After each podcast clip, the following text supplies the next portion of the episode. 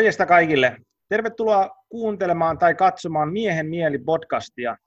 Ja tänään mulla on vira, vieraana tohtori Harri Virolainen. Ja Harri on kirjailija, hyvinvointivalmentaja, yliopisto-opettaja ja yrittäjä. Ja tosiaan Harrilla on yksi tohtorin tutkinnon takana ja neljä maisterin tutkintoa myöskin. Ja sitten tietysti, mikä tärkeintä, niin Harri on myöskin mun henkilökohtainen ystävä. Ja tosi kiva saada Harri sinut tänään mun podcastiin. Ja tota, aloitetaan tämä sillä tavalla, että mä kerron, että minkä takia mä oon pyytänyt Harrin mun podcastiin. Mitä minä henkilökohtaisesti ihailen Harrissa. Ja tietysti nyt sitten, kun mä tein ton pienen alkuesittelyn, niin se nyt on aika monta juttua ja kertoa, että mitä mä ihailen Harrissa. Harrissa ja siinä, että Harri on erittäin pitkälle koulutettu ihminen ja nähnyt suuren vaivan ja tehnyt pitkän työn siinä, siihen, että hän on päätynyt siihen, missä hän on. Ja se on yksi, mitä mä ihailen Harrissa tosi paljon, sitä omistautumista asioille. Se on niin kuin yksi hienoimpia piirteitä Harrissa. Ja henkilökohtaisessa elämässä, mä Harrin kanssa ollut tekemisissä, niin Harri on yksi rehellisimmistä ihmisistä, mitä mä oon tavannut koskaan. Siinä, että mä en ole niin jos, jos jotain Harri sanoo, niin mä tiedän, että siihen voi luottaa. Ja Harri myöskin on sanansa mittainen mies. Jos jotain sovitaan, jotain ollaan tekemässä yhdessä, niin se on sataprosenttisen varma, että Harri, Harri vie homman päätyyn asti. Ja se on mun mielestä yksi niin kuin hienoimmista piirteistä, niin kuin, mitä mä ihmisessä katon, jos me on henkilökohtaisesti tekemistä, jos ei nyt lasketa mitään saavutuksia elämästä tai mitään, vaan se niin kuin rehellisyys ja se, että se tekee sen, mitä sanoo.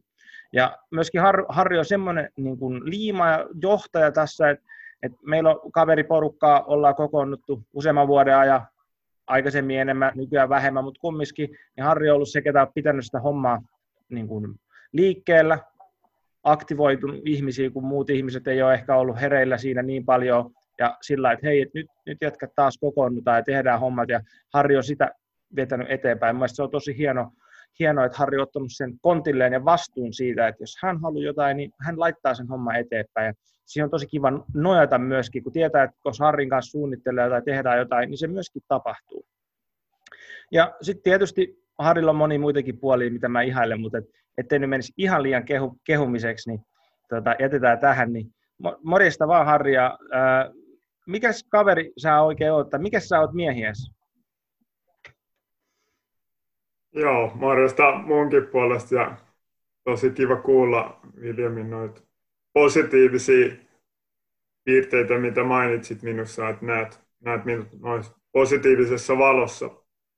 Joo, monipuolinen kaveri, että en, en haluaisi niin siellä yhteen laatikkoon laittaa itseäni, että olen mones, mones mukaan hyvin aktiivinen elämäntyyli ja, ja tykkää jatkuvasti oppia uutta. Et ehkä sekin, kuvasit noita tutkintoja, niin se on ollut yksi sitten, että olen halunnut oppia uutta niin niissä tutkintojen tekemisissä, mutta oppiminen on kyllä jatkunut sitten myös näiden akateemisten tutkintojen jälkeen muuallakin kuin yliopistossa. Että oikeastaan se on yksi tällainen avoin mieli ja halu, halu oppia ja kehittyä. Miten sitten, tota, kun tämä on Miehen mieli podcast ja lähdetään siitä liikkeelle, niin mitä se sulle tarkoittaa se miehenä oleminen? No, tämä on hyvä kysymys ja kun kutsuit minut tähän podcastiin, niin aloin, aloin sitä jo silloin miettimään, että yksi miehenä olemisen, mitä tuossa kuvasit, niin miehenä olemisen piiri itsellä on ollut sellainen niin kuin aktiivinen ja tekeminen. Mutta mut se on niin kuin tullut siitä, että on halunnut, halunnut tehdä ja niin kuin, että kyllähän se miehisyyteen liittyy sellainen tekeminen, laitetaan asioita eteenpäin. Sitten se, mitä tuossa kuvasit myös, niin oli tosi kiva kuulla, että olit myös minussa nähnyt sitä piirrettä, mutta se on itsellään myös yksi keskeinen arvo, niin miten niin kuin miehisyyteen erityisesti, ylipäätänsä ihmisyyteen, mutta erityisesti miehisyyteen, niin sellainen niin kuin rehellisyys. Että sain itse sellaisen kotikasvatuksen, että ollaan rehellinen ja olen siitä tosi kiitollinen mun vanhemmille, mun veljelle, että, että, että sellainen rehellisyys on tullut jo sitten sieltä niin kuin lapsuudesta asti ja sitä olen pyrkinyt niin kuin niin kuin vaalimaan, että, että on niin kuin selkärankaa se, mitä sanotaan, niin pyritään pitämään ja, ja, ja se on yksi osa miehisyyttä. Sitten sellainen, että kantaa niin kuin vastuun. Se on myös sitten se, niin kuin miehisyyteen liittyvä. Ja sitten sellainen johtajuuden ottaminen, se ei tarkoita, että me oltaisiin esimies asemasta ja mulla olisi joku titteli, tai joka tilanteessa tarvitsisi ottaa niin kuin sellaista johtajuutta, mutta se johtajuus, että se mitä tehdään, niin tehdään se kunnolla ja olla avoimia vuorovaikutuksessa ja niin viedään asioita eteenpäin, että, että sit johtajuutta voi ilmentää monella tavalla. Et se on ollut myös yksi tuohon miehisyyteen. Mutta tota, kaikki miehisyyteen liittyvät teemat ei sitten itselle ole ollut vuosien saatossa niin helppoja, että, että on ollut väärin uskomuksia miehisyyteen liittyen. Että itsellä kotikasvatuksessa, kun olin lapsi, niin ei niin paljon näytetty tunteita, ei, ei puhuttu tunteista, ei saati näytetty niitä, niin, niin ne, ne, oli kyllä lapsuudessa ja varhaisaikuisuudella, pitkällä aikuisuuteen itsellään haastavia ne niin tunteiden näyttäminen ja kokeminen. Ja yksi miehisyyteen liittyvä uskomus oli vähän se, että, että no eihän tässä nyt surua tai heikkoutta ei ole suvaitsevaisuutta näyttää tai, tai että myöntää virheet, niin onko me sitten niinku heikko. Että sehän niinku miehillä, miehillä yleisesti on sellainen, että nyt täytyy osoittaa, että me olen vahva itsellä oli tullut siinä väärä uskomus tosiaan, että mitä se vahvuus on. Se, sen tunteiden näyttäminen, surun ja pettymyksen näyttäminen on myös aitoutta ja sehän on sitten vahvuutta. Ja, ja sen on sitten oppinut tässä aikuisuuden myötä, myötä ja tehnyt, tehnyt paljon työtä sen eteen. Ja, ja se on nyt ollut osaltaan sitten että viime vuosina, nyt jo useamman vuoden, mutta niin kuin sellainen, että hei, että tähän miehisyyteen liittyy tämä aidosti näiden tunteiden näyttäminen ja sydämen avaaminen ja muut, mitkä sitten taas pitkälle niin kuin aikuisuuteen asti niitellä oli kovin haastavia, just niiden väärien uskomusten ja sitten se, että ei ollut sellaista niin kuin nähnyt lapsuudessa. Tuossa otit jo puheeksi tuon sun lapsuuttasi, niin voitaisiko me hiukan käydä läpi sitä sun elämän kaartas, koska se on kumminkin aika erilainen kuin monella muulla ihmisellä, niin jos sä aloitat vähän siitä alusta, että mikä se oli sun kasvuympäristö, perheympäristö ja miten mentiin, ja avataan vähän sit eri asioita siitä, kun mennään. Niin. Joo, joo tota, olen Kotkas kotoisin ja saattaa tuosta puheesta vähän kuulostaakin toi Kotkan murre edelleen ja sielläkin, vaikka en ole siellä enää moneen vuoteen asunut, mutta tota, oli, oli sille oikeastaan sellainen kasvuympäristö, mitä tässä niin kuin aikuisena on oikeastaan vasta, niin kuin, tai kyllä silloinkin arvosti, mutta mitä nyt on alkanut arvostaa vielä enemmän, eli oma kotitalo ja takapihalla avautu metsä ja ilava piha siinä luontoympärillä. Et sitähän nyt tässä on niin kuin aikuisena alkan arvostaa entistä enemmän tuollaista luonnon ympäristöä ja sellaista, että niin kuin elää, elää sellaisessa niin kuin luonnon, luonnon lähellä. Et sille, sille oli kyllä positiivinen kasvuympäristö sen luontoympäristön osalta. Ää, mun tosiaan yksi, yksi sisarus eli identtinen kaksoisveli, ei ole muita sisaruksia. Ja sitten vanhemmat, ja ydinperhe, vanhemmat edelleen yhdessä. Ja, ja, ja äidiltä sain paljon rakkautta, äiti välitti tosi paljon. Mutta sitten taas isäsuhde oli silleen vähän haastava, että, että tota, isä oli fyysisesti, fyysisesti kyllä läsnä, että ei ollut mitään etätyötä tai, tai muuta, mutta sitten en kokenut häntä niin emotionaalisesti aina niin läheiseksi. Ni, niin se aiheutti osaltaan sitten sen, että tuli erilaisia niin kuin tunnevääristymiä. Ja, ja hyvin aktiivinen olin jo lapsuudessa, että paljon olin urheilussa ja liikunnassa mukana ja niin kuin, niin kuin tällaista. Ja, ja, ja, veljen kanssa tuli paljon, identtinen kaksoisveli tosiaan, niin hänen kanssaan tuli tosiaan paljon, paljon tota, niin vietettyä tosi paljon aikaa. Että oli samat harrastukset, samat kaveripiirit ja muut. Ja oikeastaan mistä erityisesti veljelle monesta asiasta olen kiitollinen, että hän on inspiroitunut minuun moni asiaa.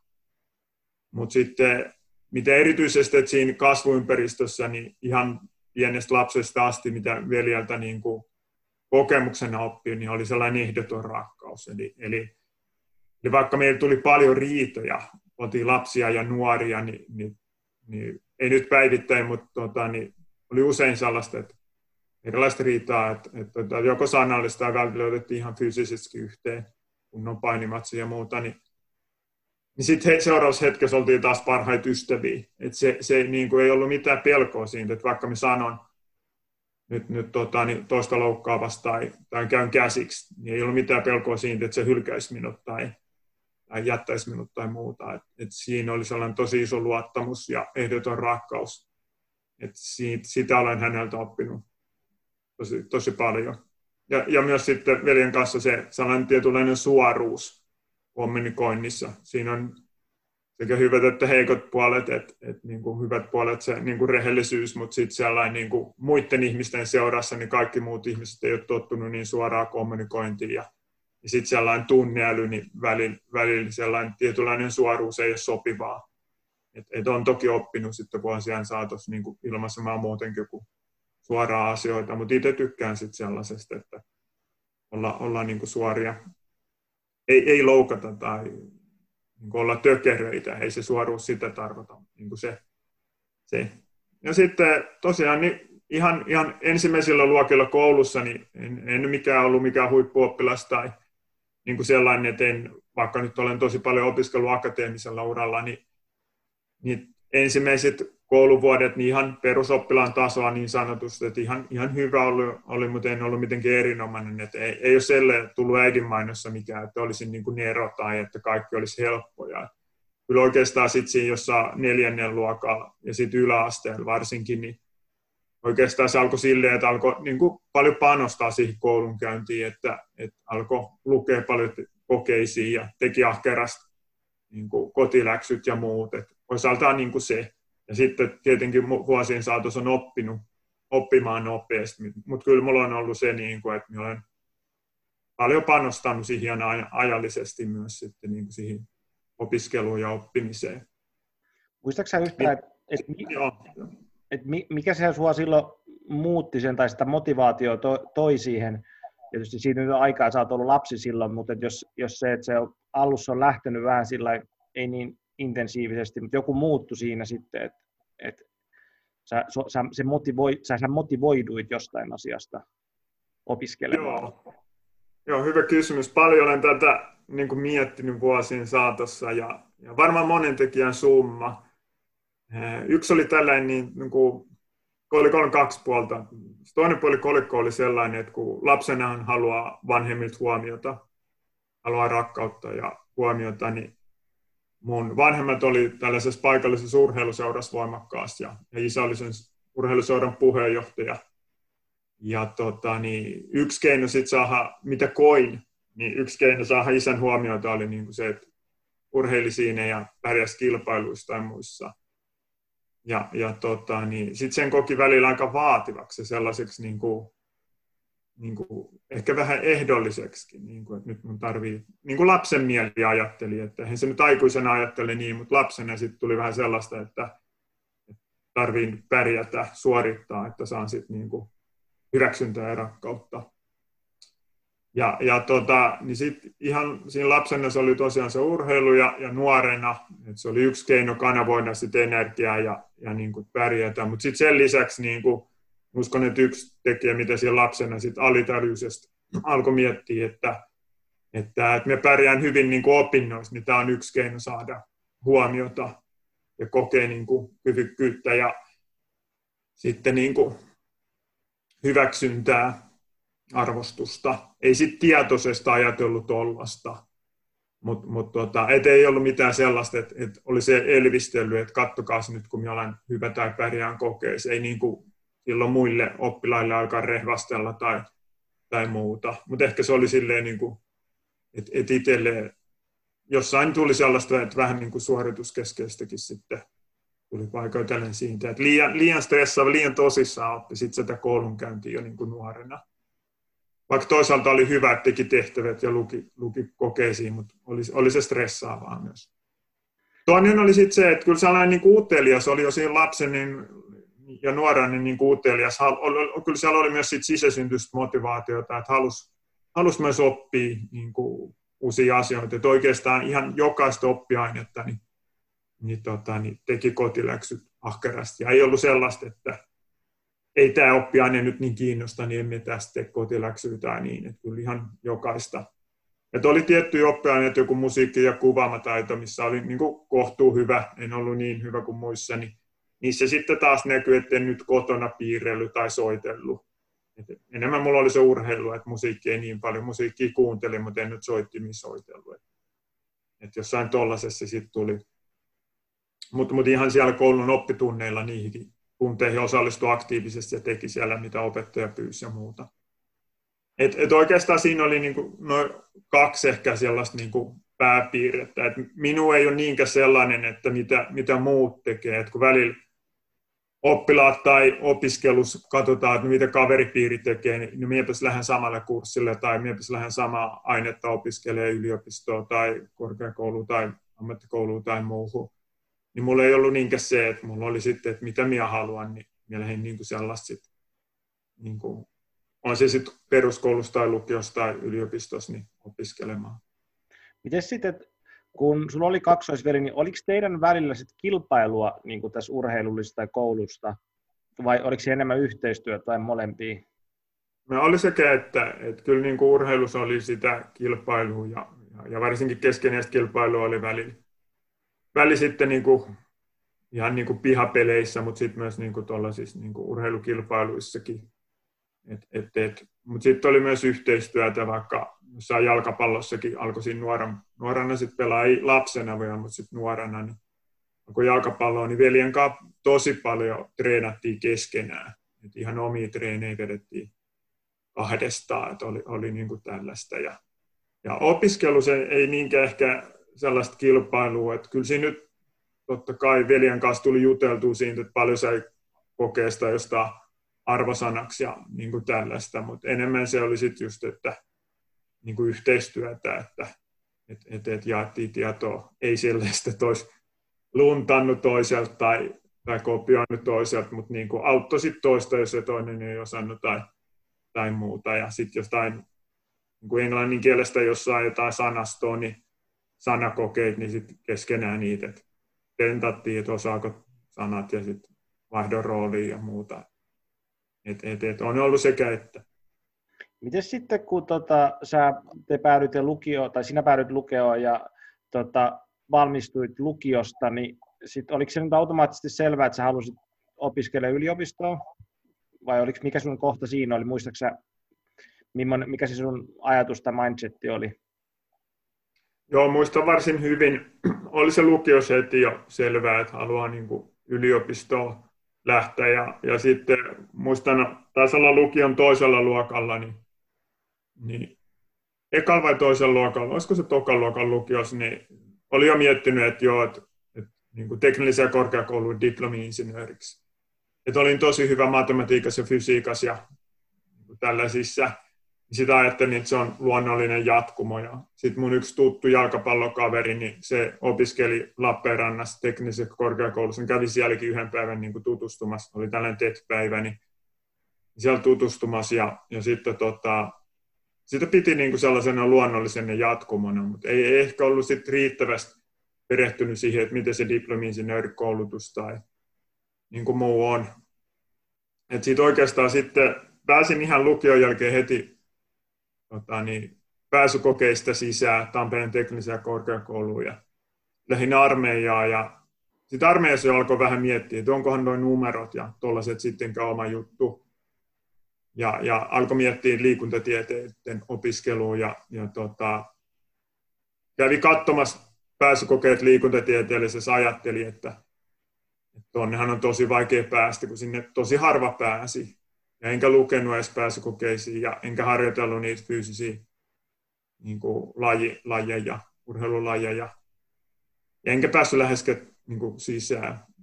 Sitten lähti armeijan jälkeen niin kuin sinne Tampereen tekniseen korkeakouluun ja siellä alkoikin heti syksyllä tuntuu siltä, että ei tämä oma ala, että ei, tämä, ei nämä numerot ja sitten tämä diplomin juttu, niin ei nämä niin kuin kiinnosta. Ja sitten alkoikin siinä jo sit kevätpuolella alkuvuodesta, niin oikeastaan sinne liikuntintieteen pääsykokeisiin harjoitella, lukea pääsykokeisiin ja harjoitella niitä lajeja ja muuta. Että, ja sitten sen ekan lukuvuoden jälkeen niin muuttikin sieltä Tampereelta Jyväskylään sitten, että että jätti sen diplomi-insinöörin opinnot. Et siinä luuli, että siinä olisi ollut niin kuin se selvä se opintopolku, mutta eihän, eihän se ollut. Ja, ja samaten sitten, niin kuin, kun lähti Jyväskylään, niin ei siinäkään mitään niin kuin suunnitellut, että nyt monta tutkintoa. Et, et, et kyllä siinä yhtä maisterin tutkintoa niin kuin lähdettiin tekemään, ja, mutta sitten niin halusi oppia ja laajentaa osaamista, alkoi lukea niitä niin kuin sivuaineena niitä monia muita tieteitä ja sitten taas meni pääsykokeisiin, että pääsisi lukemaan syventävät opinnot ja, ja kautta suorittaa tutkinnon, että oikeastaan se niin kuin sitten oli sellainen joka kesäinen episodi ne pääsykokeet ja niin kuin tälleen. Mikä sitten siinä oli, kun tota, sulla oli neljä maisterin tutkintoa, niin oliko siinä sitten joku semmoinen, että tota, kun moni ajattelee, että kun yhdenkin saisi, niin sekin olisi jo hyvä. Mutta sulla oli joku, että oliko se sitten se oppimisen intohimo vai loputon mielenkiinto, vai mikä se oli, mikä sai sut sitten opiskelemaan niin paljon tai niin pitkälle tästä, ja sitten vielä se tohtori, tohtoritutkinto siihen päälle? No joo, se oli vielä sitten oma lukunsa. Mutta jos nyt eka käsitellään niitä maisterin tutkintoja, niin tosiaan, siinähän kun lähdin Jyväskylään opiskelemaan, niin mulla jäi muutama piste vajaaksi, etten päässyt siihen liikuntatieteeseen siinä, kun olin paljon opiskellut sitä, niin lähdin sitten matematiikkaa opiskelemaan sinne siitä sain sitten tota, niin, opintopaikan, että vähän niin kuin vaihto-opiskelijan tai siirto-opiskelijan ja sieltä Tampereelta siirryin sitten luonnontieteelliseen Jyväskylään. Ja, ja tota, eihän se nyt niin omalta alalta tuntunut, mutta se oli sitten niin kuin, nyt, jota opiskelen. Niin. Mutta siinä sitten taas haki uudestaan liikuntatieteelliseen seuraavana keväänä ja sitten pääsi sisään. Ja ajattelin, että se liikuntatieteen sen alan hommat kiinnostaisi, kun monipuolinen urheilutausta ja muuta. Ja, ja tota, sitten tota, niin alkoi siinä sivuaineena lukea, että ajattelin, että niin kuin liikunta-alan johtotehtäviä, hallinnollisia tehtäviä.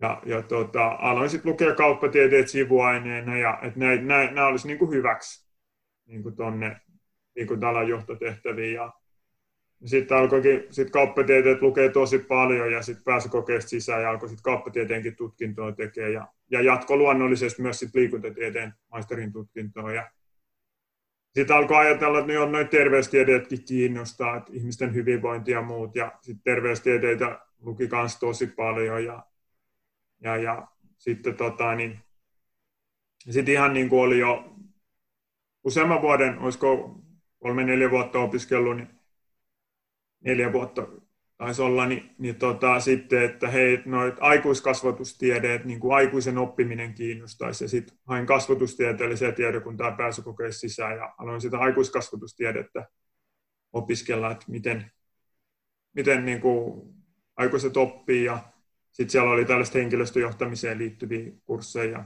Oliko se siis neljässä tiedekunnassa samaan aikaan niin kuin kirjoilla vai? Joo, tai, tai terveystieteen niin kuin tiedekun, terveystieteen maisterin tutkinto, niin se oli samassa tiedekunnassa kuin liikuntatieteellinen. Ne oli siinä liikuntatieteen alaisuudessa molemmat, mutta terveystieteestä oli oma tutkinto, terveystieteen maisterin tutkinto. Mutta siitä sivuaineita tein myös niin kuin, niin kuin yhteiskuntatieteen, luin paljon psykologiaa ja urheilupsykologiaa luin paljon ja, ja viestintää ja muita. Et luin sitten niin näistä muistakin tiedekunnista sivuaineita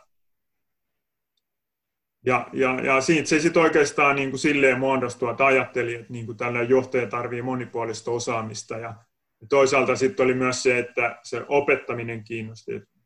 Opiskelin siellä niin kuin ne opettajan pedagogiset opinnot, ne kuului siihen liikuntatieteen tutkintoon ja sitten oppimista muutenkin opiskelin paljon siellä niin kuin kasvatustieteen tutkinnossa ja muuten. Niin.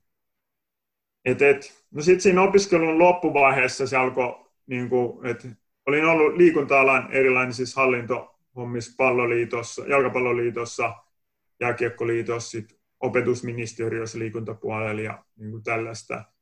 Sitten siinä opintojen jo loppuvaiheessa alkoi tuntua, että hei, että kyllähän tässä nyt voisi muuhunkin kuin, niin kuin liikunta-alan ää, johtotehtäviin mennä. Että voisi mennä yrityspuolen niin kuin johtotehtäviin.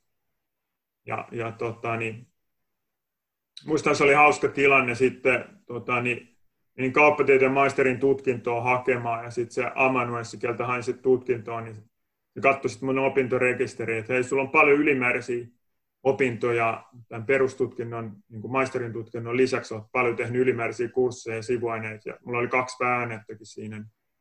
Sanoin, että hei, ei laiteta kaikkiin että tähän maisterin tutkintoon, että tuu meille tekee tohtorin tutkintoa, että laitetaan siihen näistä osa. Sitten mä sanoin, että en, en varmastu, että en mitään tohtorin tutkintoa tule tekemään. Että laita kaikki vaan opinnot siihen maisterin tutkintoon. Ja ei ollut siinäkään sitä aikomusta mitään tohtorin tutkintoa lähteä tekemään. Ja siitä sitten aika nopeasti tota, tosiaan tein vähän opetushommia siinä valmistumisen loppupuolella, kun oli enää graduun jäljellä ja niin opetushommia tein ja vähän valmistumisen jälkeenkin. Ja sitten menin yritysmaailmaan erilaisia tehtäviä ja sitten nopeasti etenin niin kuin esimiestehtäviä. Olin sellaisella johtajuuspolulla, niin kuin, että, niin kuin iso organisaatio ja sitten siitä tota, olin, olin niin kuin sellaisen valmennusohjelman käynyt, että se niin kuin tähtäisi sitten, että ne, ketkä sen on käynyt, niin etenee niin kuin sitten johtotehtäviä tai vaativia asiantuntijatehtäviä, ja itseä kiinnosti ne johtotehtävät. Mutta sitten kun olin siinä jonkun vuoden ollut, niin, niin aika nopeastikin niin alkoi kiinnostaa, että ei, ei tämä tarvitse olla oma polku. Ja, ja sitten mitä oli päässä tehnyt tällaisia niin tavoitteita, että viiden vuoden päästä, kymmenen vuoden päästä niin kuin tuolla johtotehtävissä, niin, niin kaikki heitettiin roskikseen. Ja tosiaan vaihdoin sitten suunnitelmaa, että, että tota, lähdin opetusalalle, opetusalalle ja palkka tippui huomattavasti, mutta sitten niin työtyytyväisyys parani huomattavasti ja ylipäätään se sitten elämäntyytyväisyys sitä kautta. Ja miten sitten vielä viimeiset, miten sitten sä sit päädyitkin tekemään se tohtoritutkinnon? No joo, sekin oli sitten oma lukunsa, että sitten siinä oli vähän aikaa ollut niissä opetushommissa, niin, niin sitten alkoi miettiä, hei, mitäs jos tässä lähtisikin jatkotutkintoa tekemään. Ja, ja, ja tota, sitten mietin, että tekisin niin kuin kauppatieteen lisensiaatin tutkinnon, että sillä, sillä sitten pärjäisin ihan hyvin niin kuin, vaikka ammattikorkeakoulussa, missä olin opettanut sitten aikaisemmin. Ja, ja tota, mutta sitten ohjaaja sanoikin, että hän ei myönnä sulle lisensiaattitutkintoa opinto-oikeutta, että, että yliopisto ei saa siitä rahaa ja että nykyään niin kuin, tämä tohtorin tutkinto. Ja sitten että no okei, okei, tehdään sitten tohtorin tutkinto. Ja, ja, ja sitten tosiaan hain tuonne niin kuin kauppakorkeakouluun töihin ja, ja tota, niin, sitten pääsin tuonne Turun kauppakorkeakoulun Porin yksikköön ja, ja, ja siellä sitten aloinkin tekemään heti sit väitöskirjaa, pystyi osittain työn, työn ohella niin kuin tehdä. Et siitä olen kiitollinen, että, että pystyy työaikaa käyttämään sen tekemiseen. Ja, ja siinä meni sitten ihan normi aika viisi ja, viisi ja puoli vuotta, että ei, ei tehty nopeampaa tahtia niin kuin sitä. Ja nyt päästään niin kuin lähemmäs sitä, että me ollaan täällä Porissa jo, ja tota, täällähän me ollaan tutustuttu joskus ehkä viisi vuotta sitten tai jotain, mutta tota, jos mennään tähän Porin vielä tähän nykyaikaan, että mitä kaikkea, kun sanoit, että sulla on lusikka monessa sopassa, niin mitä kaikkea sä teet niin kuin tällä hetkellä ihan tällä niin kuin työn, työn kannalta? No jos työ, työjuttuja mietitään, niin tosiaan tulon lähteitä on monia, eli, eli tosiaan yliopistossa toimin tällä hetkellä opetustehtävissä johtamista ja organisointia, niin kuin opetaan. Mutta sitten, sitten olen tosiaan yrittäjä, mun veljen kanssa on pari firmaa, on hyvinvointialaa liittyvä yritys, toinen yritys ja sitten toinen on tällaiseen liikkeenjohdon konsultointiin ja coachaukseen liittyvä yritys, että ne on sitten sivutoimia, mutta tota, niin ihan mielenkiintoisia työprojekteja niiden, niiden puolessa, että käyn eri työorganisaatioissa kouluttamassa työntekijöitä esimiehiin johtoa, sitten coachaan niin, kuin, niin yksilöitä kuin organisaatioita, että, että tota, yksilökoutsausta esimerkiksi niin henkilökohtaisesti parailen. Sitten mulla on urheilupsykologin hommia, niin kuin, eli sparailen niin kuin huippurheilijoita ja niin kuin valmentajia niin kuin tällaisesta psyykkisestä näkökulmasta pyrin nostaa heidän suoritustasoa. Sitten tota, niin, noita hyvinvointialan valmennuksia, niitä on silloin tällöin, että, että autan ihmisiä tosiaan parantaa terveyttä ja hyvinvointia ja organisaatioita, erityisesti niin kuin työhyvinvoinnin näkökulmasta. Sitten tota, niin, tietokirjailija, eli, eli kirjoja olen kirjoittanut veljeni kanssa ja jonkun kirjan yksinkin, ja parhaillaankin sitten on uusi kirja työn alla, että et se on myös yksi sitten. Montako kirjaa sä oot nyt sitten julkaissut itse tai yhdessä veljes kanssa? yhdeksän kirjaa, jos väitöskirjaa ei lasketa, niin yhdeksän, yhdeksän tota, niin kirjaa ollaan kirjoitettu. Ja, tai yksi niistä on itse kirjoitettu, mutta kahdeksan sitten yhdessä. Sitten. Nyt on sitten kymmenes, kymmenes työn alla. No miten sitten, tota, kun pääsin noihin kirjoihin, niin sulla on uusin kirja tullut just muutama kuukausi sitten ulos vai? Joo. Eli vapaudu tukahdetuista tunteista.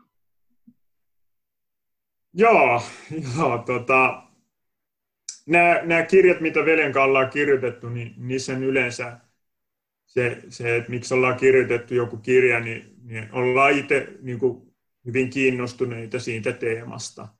Ja nämä tunteethan koskettaa kaikki ihmisiä ja, ja suurimmalla osalla ihmisistä on niin kuin kehittämistä siinä tunteiden ilmaisussa ja kokemisessa. Että sellainen tunteiden tukahduttaminen on ihmisillä hyvin yleistä ja varsinkin suomalaisilla ei ole mitään mestareita näyttämään tunteita tai muuta. Ja, ja sittenhän tässä oli myös omakohtaista kokemusta, mitä jo haastattelun alkuvaiheessa jo kerrankin, että, että ei se itselläkään ollut niin helppoa niin kuin lapsen nuoren ja varhaisaikuisuudessa sellainen tunteiden näyttäminen ja niin kuin kokeminen ja, ja, ja sitten on paljon opiskelutunteita, käynyt itse myös erilaisissa terapioissa, että on vapautunut niitä tukahduttuja tunteita. Ja sitten haluttiin kirjoittaa kirjaa, että, että kirja auttaisi ihmisiä käsittelemään omia tunteita ja ihmiset ymmärtäisi niitä tunteita paremmin.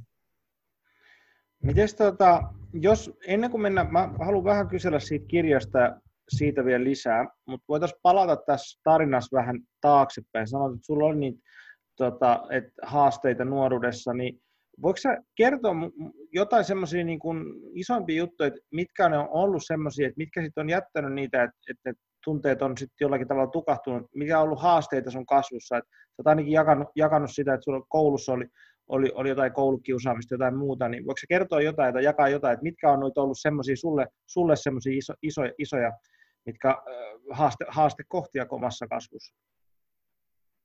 Joo, niitä on niin kuin useampia, eli, eli kerroinkin jo lyhyesti siitä niin kuin kasvuympäristöstä. Toisaalta se oli niin kuin turvallinen, koti oli aina tervetullut, veljen kanssa ehdoton rakkautta. Äiti oli hyvin rakastava, läheinen. Ja, ja isä oli niin kuin fyysisesti läsnä myös, että niin kuin näki sitä. Mutta mut sitten niin se, että isä sellainen emotionaalinen kontakti, niin sitä kaipasi sitä kaipasi tosi paljon ja, ja niin kuin isän kanssa yhdessä tekemistä ja niin kuin, niin kuin sit välillä lisä oli pelottava, että oli erilaisia kuritustoimenpiteitä, niin kuin tukkapöllyä tai jotain muuta vastaavaa, niin se oli hyvin ristiriitainen. Mulle näin läheinen rakastava ihminen, niin nyt se fyysinen kontakti, niin se tuottaa mulle kippua.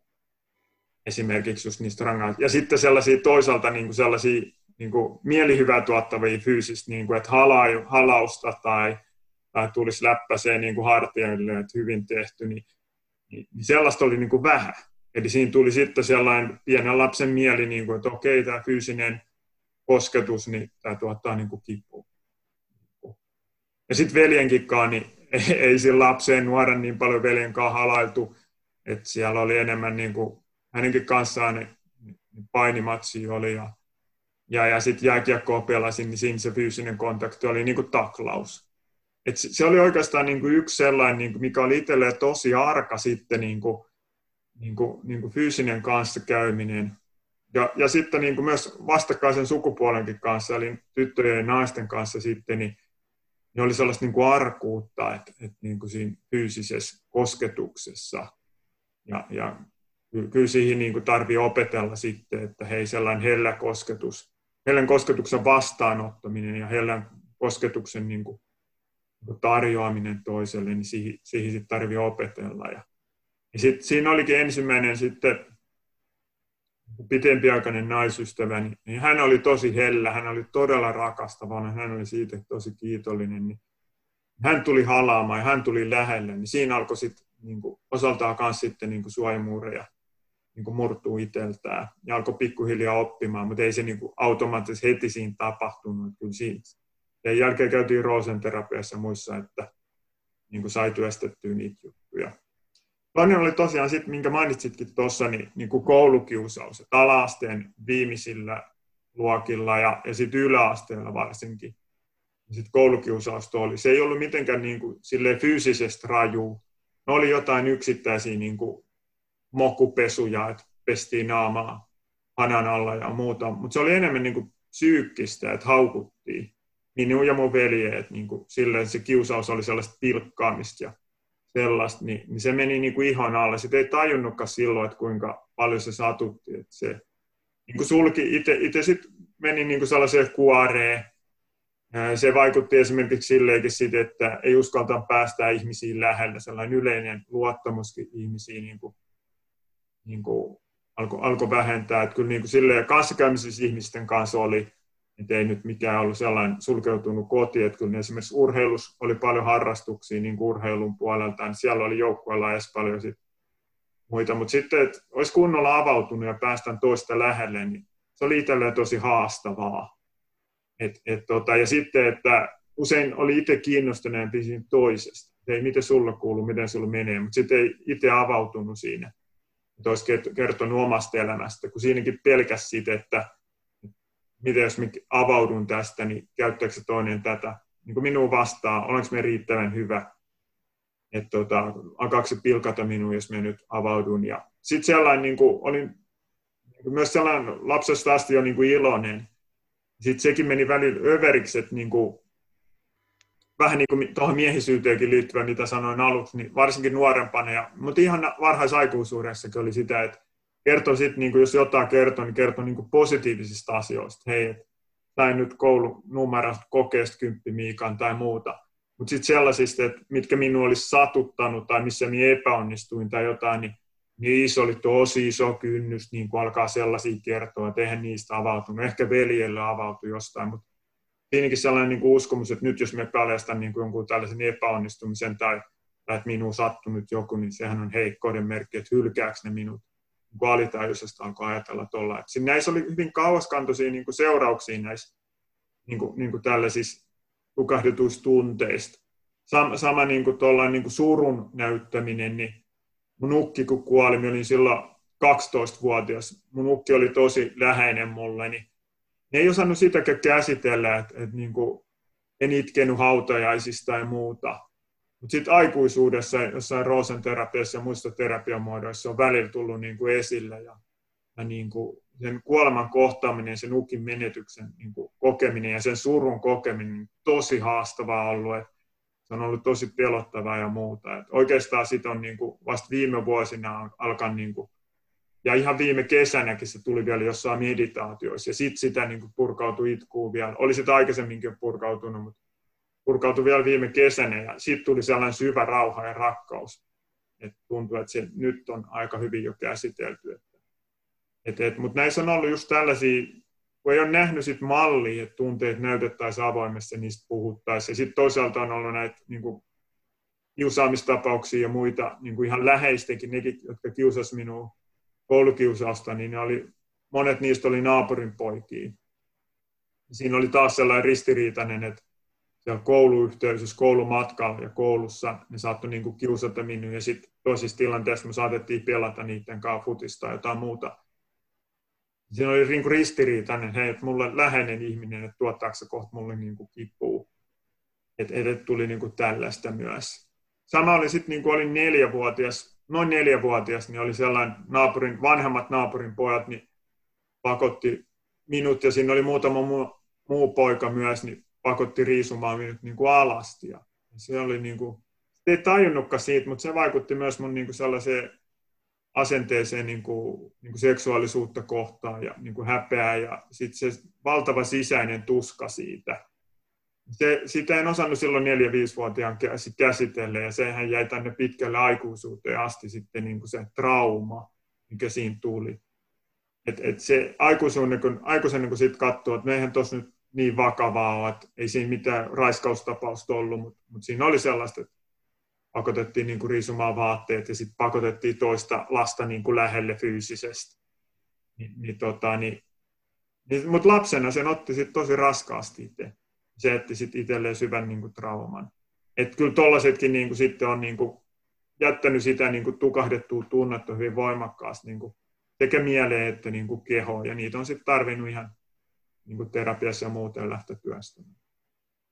Mikä sulla on ollut se kun sulla on tuossa ollut tämmöinen oppimisputki, tuleva työputki ja kaikki, ja sitten siinä on ollut erilaisia niin kuin siinä, että, että ne onkin vähän vaihtanut suuntaa, niin missä kohtaa sulla tuli joku semmoinen niin kuin herätys, että hei, että, että tota, tässä on jotain muutakin, että kun puhutaan tästä omasta kasvusta, sä oot jakanut tuosta eh, tunteiden vapauttamisesta ja muusta, niin missä kohtaa sen tyyppinen niin kuin puoli heräsi sussa, että sä ajattelit, että hei, että, että, että, että tästä puuttuu jotain, tai mikä se on ollut sulla? Joo, se oli oikeastaan sellainen, siinä armeijassa alkoi jo niin kuin miettiä, että, että onko, onko se niin kuin numerot ja muut niin kuin oma juttu. Armeija oli myös tunnepuolesta mulla tosi raskasta, että, että siellä niin kuin käski, piti vain noudattaa käskyjä sellaista omaa tahtoa ja herkkyyttä piti, niin kuin, tai koin, että piti niin kuin kätkeä. Se oli tosi raskasta aikaa mulle se armeija. Siinä ei vielä tapahtunut niin kuin sellaista suurta uutta muutosta, mutta sitten armeijan jälkeen tosiaan aloitin ekan vuoden siellä teknisessä korkeakoulussa opiskelun vuosi, niin sitten sit alkoi niin kuin, että oikeastaan sitten jäi niin kuin se, oli paljon, tosi paljon satsannut niin urheilun jalkapalloa, niin, niin sitten vielä siinä syksyllä pelasin futista Ilveksessä, mutta sitten se niin kuin lopetin sen jalkapallon. Se oli iso muutos. Ja sitten alkoi tulla tällainen niin henkiseen kasvuun liittyvät asiat entistä voimakkaammin, että, että ne vaan niin kuin alkoi vetää entistä enemmän puolensa. Ja, ja siinä oli erilaisia tapahtumia, mitkä sitten niinku, kans niinku käynnisti sitä ajatteluprosessia ja, ja sitten myös muita kehollisia pro, prosesseja ja muita. Et, et sit siinä alkoi niinku lukemaan kirjallisuutta, alkoi tutustua ihmisiin, jotka oli niinku henkisestä kasvusta opettajia tai, tai muita. Niinku heidän kanssaan jutella ja vaihtoehtohoidoista alkoi kiinnostua entistä enemmän. Ja, ja, ja niin kuin tällaisista. Ja, mutta sitten siinä oli myös vielä ne pääsykokeet ja samaten opiskeluaikana oli sitten yliopistossa niin kuin paljon sit koulun puolesta opiskelua, tentteihin, lukuharjoitustöiden tekemistä ja muita. Mutta niitä luki siinä aina sivulla ja si, sivussa ja sitten erilaisiin niin messuihin ja muihin osallistuin samalla. Mutta mut silloinkin se oli jo niin kuin sitten, että niin kuin, se, se veti puolen, se oli kiinnostunut niistä asioista enemmän sitten niin kuin opiskelut kun loppui, niin sitten oli aikaa ennen, entistä enemmän lukea henkiseen kasvuun liittyvää kirjallisuutta, vaihtoehtohoitoihin, opiskella niitä. Sitten omi tunne puolen juttui niin kuin lähteä ihan terapiajuttujen ja muiden muodossa sitten, kurssien muodossa sitten työstämään, että, että sitten se lähti oikein todella voimakkaasti sitten, varsinkin sitten opintojen jälkeen. Oliko joku semmoinen tietty juttu, mikä sulla niin kuin oli semmoinen, mitä oli isoimpi tai jotain, mitä sä mainitsit? Sä muutaman kerran vain nyt tuon roosenterapia. Onko jotain muuta vai jos se, se roosenterapia, niin voiko se vähän kertoa siitä, mistä on kysymys? No roosenterapia oli, joo, se oli silloin niin kuin, varsinkin kun muutin Pori kolmekymppisenä, niin, niin, tota, niin silloin se oli mulla niin kuin sellainen tosi iso työkalu niihin, päästä käsiksi niihin tunteisiin ja aluksihan siinä oli tosi lukossa, että, että niin kuin tunteiden näyttäminen, ilmaiseminen, niin ne oli, ne oli vielä siinä vaiheessa hyvin haastavia itselleen. Ja, ja sitten, että oikein avautuisi esiin niin kuin terapeutin vastaanotolla. Mutta se oli vähän niin kuin sipuli, että pikkuhiljaa uskalsi päästää niin kuin enemmän enemmän irti ja avautuu niille tunteille ilmasta niitä enemmän. Rosen terapiassa siis niin kuin käsitellään kehollisesti. Ei pelkästään puhuta menneisyyden tapahtumista, vaan sitten terapeutti pitää hellästä välillä painaa kevyesti niin kuin eri puolilla kehoa ja sitten se aktivoi niin kuin sitä jotain, jotain muistoa tai tunnetta. Eli, eli ne tunteethan on varastoitunut meidän kehoon solumuistuina, niin, niin sitten, että kun käsitellään tietyllä tavalla kehon osia, niin sieltä saattaakin tulla joku tukahdutettu muisto mieleen, tai tukah, varsinkin se tukahdutettu tunne, ja sitten sitä alkaa purkautua. Voi purkautua paljonkin kerralla tai sitten pikkuhiljaa niin kuin prosessina, mitä se itsellä on varsinkin ollut siellä alkuvaiheessa, että se oli prosessi, että pik- pikkasen mentiin eteenpäin seuraavan kerralla taas enemmän. Mutta on ollut paljon monia muitakin kuin se Roosen, että en missään nimessä sano sitä, että olen ainoastaan sitä käyttänyt, että on paljon ollut niin kehollisia prosesseja, erilaisia kursseja käynyt, mutta mut myös sit muuta, että olen meditoinut silloin, jo aloin silloin yliop, ekana yliopistovuonna, oliko silloin sitten 21 vai mitä tota, olisiko 21-vuotias ollut vai 20, 20 taisi olla, niin silloin aloin jo meditoimaan, niin kuin, en ollut mitään meditointikursseja, mutta ihan perus, niin kuin, että istuu hiljaa ja, ja tota, niin sen, sen jälkeen lähes joka päivä niin olen tässä nyt yli 25 vuotta sitten jo meditoinut, että, että tota, mutta toki niin kuin on ollut yksi täsipäiviä, että joka päivä meditointi on ollut reissussa tai muuta, mutta se on mun sellainen päivittäinen rutiini ja se on myös auttanut itseään niin kuin paljon. Ja sitten tosiaan niin ahkerasta lukenut valtavasta alan kirjallisuutta vaihtoehtohoitoihin, henkiseen kasvuun, tunteisiin liittyvien. Paljon käynyt erilaisia kursseja eri puolilla Suomea, mutta ihan sitten eri puolilla jossain vaiheessa alkoi laajentaa reviriä, että lähti ulkomaillekin erilaisille retriiteille ja henkisen kasvun opettajia tapaamaan Intiaa, Englantia, vaikka minne, että et, tota, et, niihin on tosi paljon panostanut sitten ja myös saanut paljon. Että, et, et, ja sitten nyt tässä on useamman vuoden sitten myös itse niin kuin, pitänyt erilaisia kursseja, luentoja, kirjoittanut blogeja, kirjoittanut kirjoja aiheesta ja sitten coachannut ihmisiä tuossa henkisessä kasvussa. Et kyllä se niin kuin on niin kuin sellainen tosi voimakas niin kuin, niin kuin osa elämää ollut jo pitkään sitten. Miten tota, kun sanoit, että olet noita kursseja kaikki käynyt, niin onko niistä joku jäänyt sillä niin kuin mieleen tai pari semmoista, mitkä olisi kaikkein eniten jäänyt Suomessa tai ulkomailla, mitkä on ollut semmoisia no. niin muuntavia? Joo, no on tosi, tosi moni on ollut muuntavia. Et ite, esimerkiksi roosenterapiakin, sitäkin itse opiskelin sitten, mutta en, en kouluttautunut terapeutiksi asti. Mutta mut ehkä yksi eniten voimakkaammin muuntavista tekijöistä oli lähin Intiaan. Se oli silloin Oneness University, eli tällainen ykseysyliopisto, mikä ei ollut tiedeyliopisto, vaan henkiseen kasvuun liittyvä niin kuin yliopisto. Nykyään se on niin kuin Oneness Academy nimellä. Niin, tästä on jo useampi vuosi, niin, niin menin sinne ja se kurssi kesti kuukauden, se peruskurssi. Ja se oli niin kuin asram-tyyliset olosuhteet, että aamusta iltaa opetusta, välin ruokataukoa, sitten nukuttiin ja taas seuraavana aamulla herättiin aikaisin. Niin siellä paljon tunteita purkautui, niitä käsiteltiin siellä paljon, mutta myös sitten tällaista niin kuin, niin kuin henkiseen kasvuun liittyviä opetuksia tosi paljon ja, ja erilaisia harjoituksia sitten myös varsinkin, että siellä oli pelkkää luentoa, niin, niin siellä tapahtui suuri muutos, että mieli, mieli tyhjeni ja mieli hiljeni se ei ole sen jälkeen niin kuin palannut siihen, tota, niin vaan, vaan se mieli on niin kuin sen jälkeen ollut tyhjä niin kuin mieli. Tämä hiljainen mieli, totta kai mulla tulee yksittäisiä ajatuksia ja välillä toki tulee stressiä, mutta stressitaso laski myös tosi paljon, kun ne ajatukset jäi isoksi osaksi pois, niin kuin sellaiset häiritsevät ajatukset.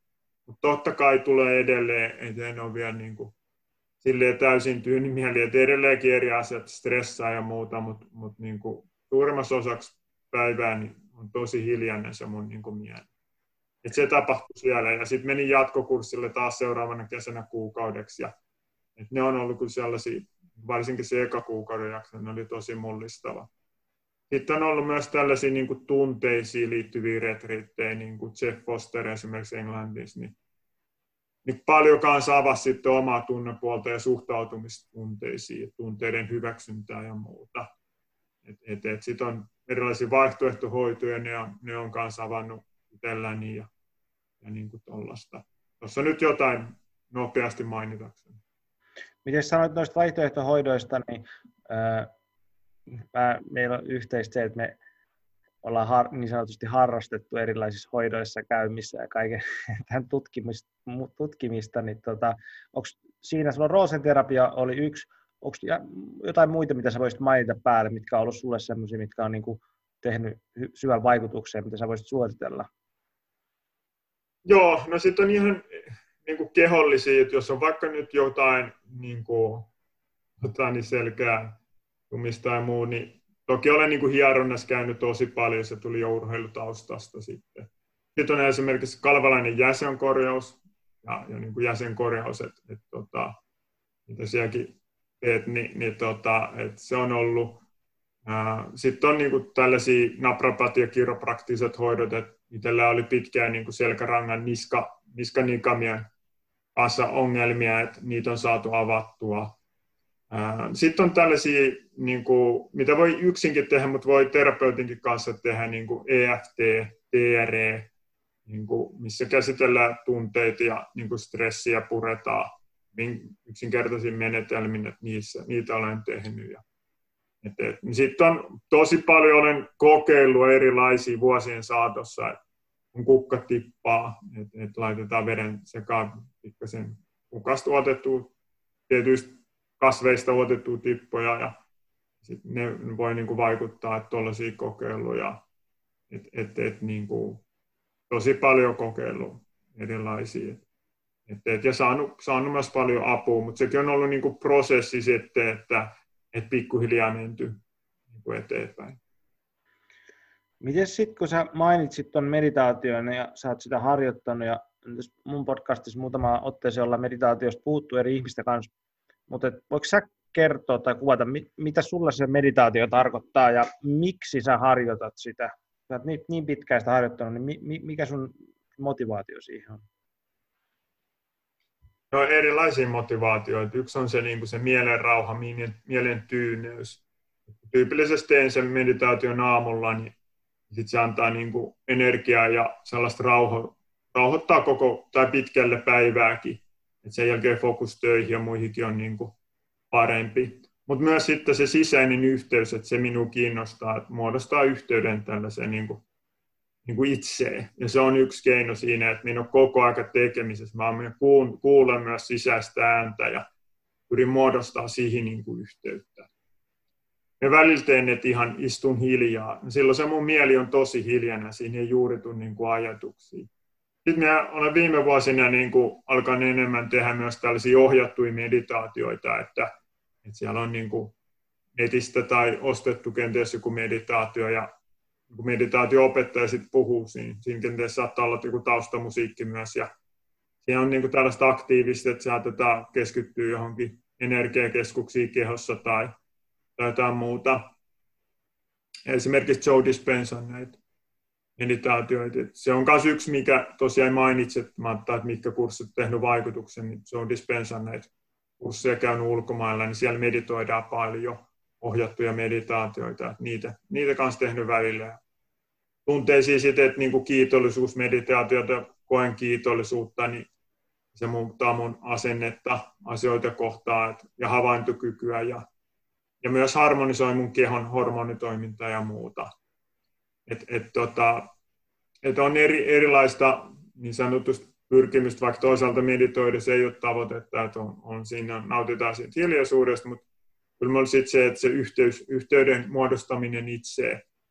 Mutta se, se jatkuu kyllä sen meditaation jälkeen, että ei ole tarkoitus, että nyt meditoi ja nyt on yhteys itseen ja sitten loppupäivä olen niin kuin ihan holtiton. Että kyllä se niin kuin oleellisempaa on sitten se, että mitä meditaatioiden välisessä ajassa tapahtuu. Että mitä vaikka seuraavan aamuna kun meditoin, niin mitä tässä välissä siihen edelliseen meditaatioon on tapahtunut. Että miten kohtelen muita, miten havaitsen ihmisiä ja muita tapahtumia ja miten siihen tai muissa tilaisuuksissa tai vaikka olen tekemässä jotain, niin mutta säilyy se yhteys ja niin kuin harmonia.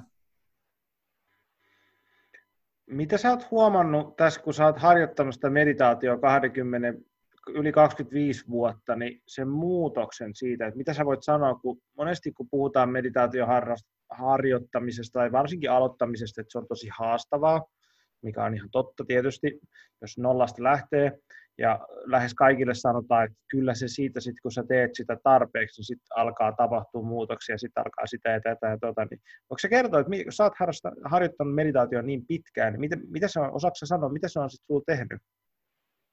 No, kyllä se, niin se sisäinen rauha on niin kuin yksi asia, ei niin helposti stressaa ja että kokee sellaista harmoniaa, niin kuin, että se on, se on niin kuin niin kuin semmoinen myös, mikä näkyy sit siinä niin kuin, niin kuin arjessa. Sitten samaten niin kuin tunteiden käsittely se niin kuin auttaa myös, että, että niin kuin tunteet tulee, tunteet menee, niin niiden suhtautumista niihin ja, ja siihen tunteiden käsittelyyn on myös auttanut paljon. Intuition kuulemista ja muuta rentoutuu myös keho. Et se on myös ollut, kun silloin nuoruudessa ja var, niin kuin aikuisuudessakin niin kuin, a, a, erityisesti aikuisuuden alkuvaiheessa, niin rentoutuminen oli haastavaa, niin kyllähän tuo meditaatiohetki on joka päivä sellainen, että siinä niin kokee syvää rentoutumista. Kuka ei vaadi multa mitään, niin, niin sitten voi vaan olla siinä ja se riittää.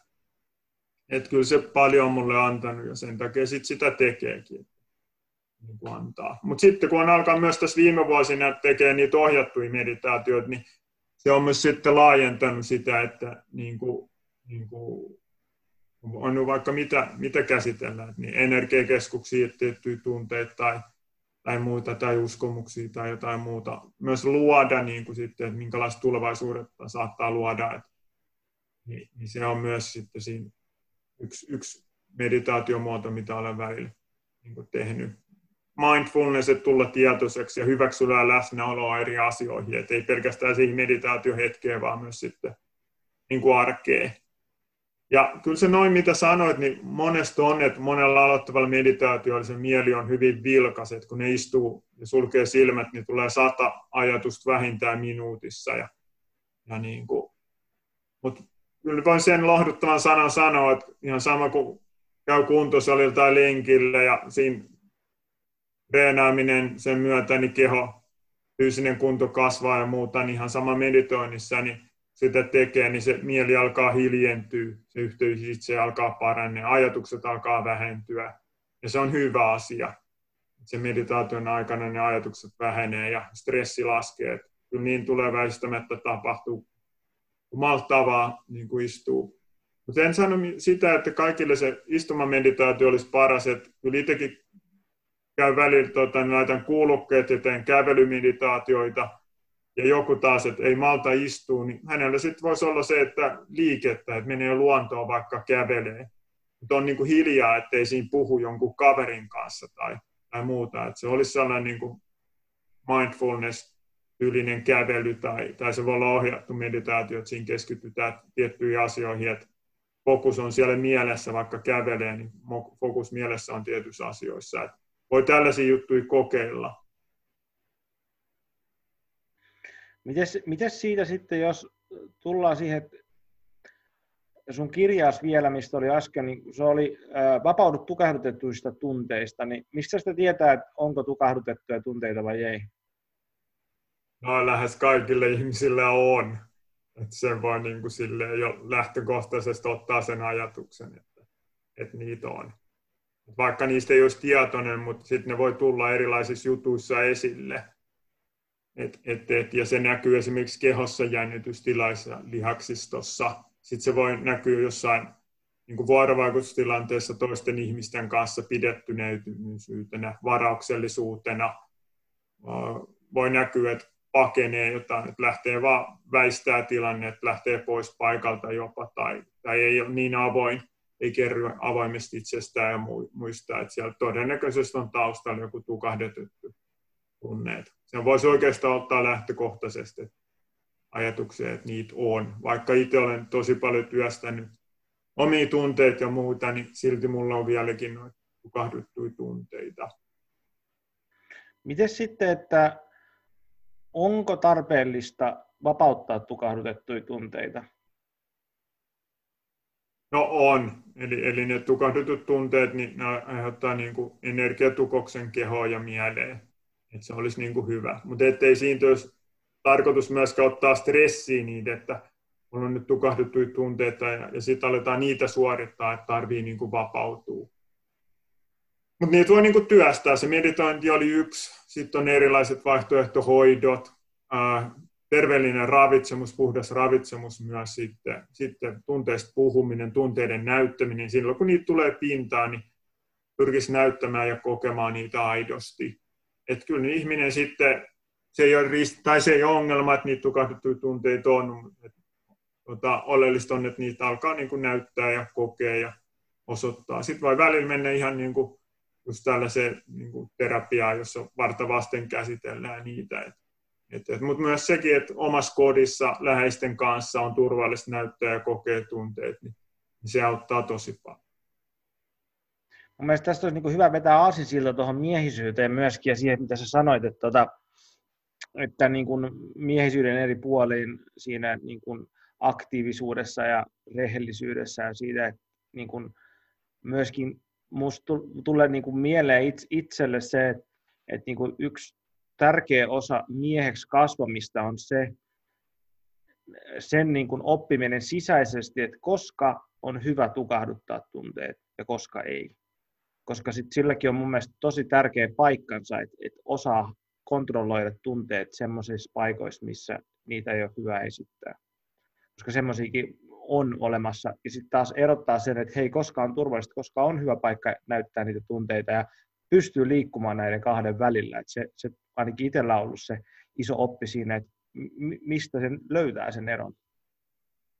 Joo, oli hyvä pointti. En itse olisi ihan noin, noin jyrkkä.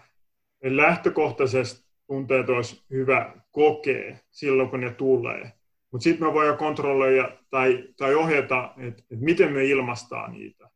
Eli, eli voin kokea vihan tunteen, kun mulla tulee viha, mutta mun ei tarvi vihastua, ei tarvi huutaa toiselle, mutta voin kokea sitä vihaa. Olla rehellinen. Hei, nyt mulla, tulee viha, mulla on vihan tunnetta tässä päällä. En kiellä sitä. Mutta sitten, että ilmaisen sen niin kuin järkevällä tavalla siinä. Eli, eli siinä ympäristössä niin ei ole välttämättä turvallista tai tai mielikästä asiakaspalvelutilanteessa tai pienen lapsen läsnäolossa, niin alkaa raivota. Se voisi luoda turvattomuutta sille lapselle tai asiakaspalvelutilanteessa asiakkaalle tai muuta.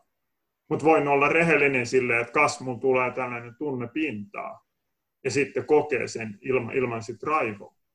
Mutta on, on toki sellaisia tiettyjä tilanteita, missä ei, ei ole niin sanotusta aikaa sille tunteen kokemiselle, esimerkiksi joku vaaratilanne – niin, niin ei, ei mun siinä ole aikaa kokea sit pelkoa. Jos jäisin kokea sit pelkoa, niin saattaisin jäädä auton, auton alle tai jossain väkivaltatilanteessa, niin mun täytyy niin kuin paetta siinä tai, tai taistella vastaan tai muuta. Et, et siinä tilanteessa sitten niin kuin mun henki on uhattuna, niin, niin, tota, niin en, en nyt siinä sitä ala itkeä tai muuta. Mutta sitten sen jälkeen mahdollisimman nopeasti. Et jos me katsotaan niin kuin eläinmaailmaakin, joku gaselli, se pakenee niin kuin leijonaa, niin ei se niin kuin jähmetty ja ala siinä niin kuin kokea sitä, että vitsi kun pelottaa. Että muuten se leijona söisi sen. Mutta se pakenee, ja sitten kun se on onnistunut pakenemaan, sillä on turvallinen olo, niin, niin se alkaa täristä. Se tärinä sen kehossa on viesti siitä, että se purkaa sitä stressiä. Silloin siellä on turvallista purkaa se stressi, se jännitys. Ja sekin tapahtuu mahdollisimman nopeasti. Ei, ei niin kuin viikon päästä tai kuukauden päästä siitä, että vaan heti kun on turvallista. Mutta ihmisellä sitten taas tällainen, että vaikka siinä hetkessä ei olisi niinku turvallista tai sopivaa näyttää tai kokee sit tunnetta, niin sitten silloin tyypillisesti monilla ihmisillä, suurimmalla osalla siis, niin se, se unohtuu se tunteen purku puhumalla tai, tai varsinkin sitten kokemalla. Että aina puhu, pelkkä puhe ei niin kuin tavoita sit tunteen ydintä, mutta se voi avata sitä tunnepolkua sitten sinne, että ne tunteet tulisikin niin kuin pintaa. Et, et, et sitten kun vaikka töiden jälkeen olisi turvallista, niin, niin jotenkin purkaisi sen tunteen tai, tai muuta. Et, ei se jäisi niin pitkäkestoisesti kehoon ja mieleen. Mun mielestä oli hyvä, kun me juttelin tuon Ukko Kärkkäisen kanssa mun podcastissa, vai olisikohan se jonkun muun kanssa, ja sitten puhuttiin niin sotatraumoista ja siitä, miten niin suomalaisilla on tosi paljon sotatraumoja, niin kuin siis totta kai kaikilla kansoilla on, jotka on ollut sodassa. Ja siitä, että, että mihin ne traumat ja tunteet on mennyt Suomessa, niin sit, olisiko Ukko sanoisi jotenkin, että paljon sitä tuskaa ja kipua on hakattu niiden ladon seiniin, jota on rakennettu silloin, kun Suomi on rakennettu uudestaan. Et myöskin sen, niin sen tunne, että totta kai siis on niin kuin satoja ja tuhansia tarinoita Suomessa siitä, miten niin kuin sotatraumatisoituneet miehet, jotkut naisetkin myöskin ryyppää ja on väkivaltaisia ja tuhoisia, mutta sitten taas, että siitä ei puhuta niin paljon, että suurin osa miehistä kumminkin, että Suomi jälleen rakennettiin sodan jälkeen. Ja vaikkakin meillä ei ehkä ollut semmoista niin tunteiden ilmaisun kulttuuria ja koetaan niitä ja tehdään TR-tarinaharjoituksia, mitkä olisi voinut olla ehkä ihan hyviä, hyviä sit silloin. Mutta et, et sitten, mihin se on mennyt, niin se on tullut siihen uudelleen rakentamiseen. Se kipu ja tuska, niin se on siirtynyt niin kuin luovuuteen ja rakentamiseen. Et myöskin että ihmisillähän on kykyä niin kuin kanavoida niitä tunteita johonkin toimintaan. Ehkä se ei ole niin tietosta ja onko se niin terveellistä, mutta että näitä on näitä niin kuin väyliä myös muitakin. Joo, hyvä pointti. Tolleen se nyt olisikin fiksu, että, että niin myös tunne energiaa käytetty edes fiksusti, vaikka just johonkin rakentamiseen tai johonkin. Mutta tota, se ei aina mene niin kuin yksi yhteen silleen, että ihminen lähtee tekemään, rakentamaan jotain piharakennusta tai, tai jotain muuta. Et kyllä siinä välillä sitten se tekeminen, niin se, sekin on keino tukahduttaa sitä, että se ei aina johda siihen, että pääsisi siihen tunteeseen käsiksi. Voi päästä, että lähtee hakkaa halkoja, niin siinä tulee ihan se liike, se liike sinänsä jo purkaa stressiä ja, ja niin kuin voi käydä niin, mutta välillä sitten se tekeminen on keino niin kuin tukahduttaa se. Et jos me katsotaan vaikka jotain lenkkeilyykin, niin osalla se toimii siinä stressin purussa, osassa se sitten taas, että nyt me lähden, mulla on paha olo, niin me lähden lenkille, että mulla tulisi hyvä olo. Lenkin jälkeen on hyvä olo, mutta sitten se pahan olon tunne, niin se on silti saattaa jäädä osalla ihmisillä sinne niin kuin kehoon ja mieleen, että et, et, et, vaan tuntuu hetkellisesti hyvältä se lenkin jälkeen, mutta siellä on edelleen se pahan olo jäänyt sinne taustalle että se tulisi niin kuin sit miettiä sille itselle, että miten siihen tunteeseen pääsee niin kuin käsiksi sitten itselleen sopivalla tavalla. Ja sitten siinä on varmaan myöskin niin kuin se, että, että niin kuin ymmärrys siitä, että kun meillä on haastavia kokemuksia, vaikeita kokemuksia, traumaattisia kokemuksia, niin ne voisi ajatella semmoisena niin latauksena nyt paremman sanan puutteessa niin energiaa meidän systeemissä. Et meillä on joku traumaattinen kokemus lapsuudesta, siinä on erilaisia uskomuksia, siinä on sitä tunnetta, ja se krymppää mennä johonkin meidän sisällä. Se voi olla fyysisesti tai psyykkisesti alitajunnassa, missä ikinä se nyt onkaan, niin siinä on niin kuin lataus kai jotain asiaa. Ja niin kuin, mitä mun ymmärryksenä on, on se, että sen latauksen niin kuin vapauttaminen ihan miten vaan ja kanavoiminen johonkin muuhun asiaan niin on, on niin kuin terveellistä. Että meillä on, niin kuin kerroit, niin on eläimillä tämä täri, täri, tärinä niin kuin mahdollisuus, missä tärisee sen latauksen pois.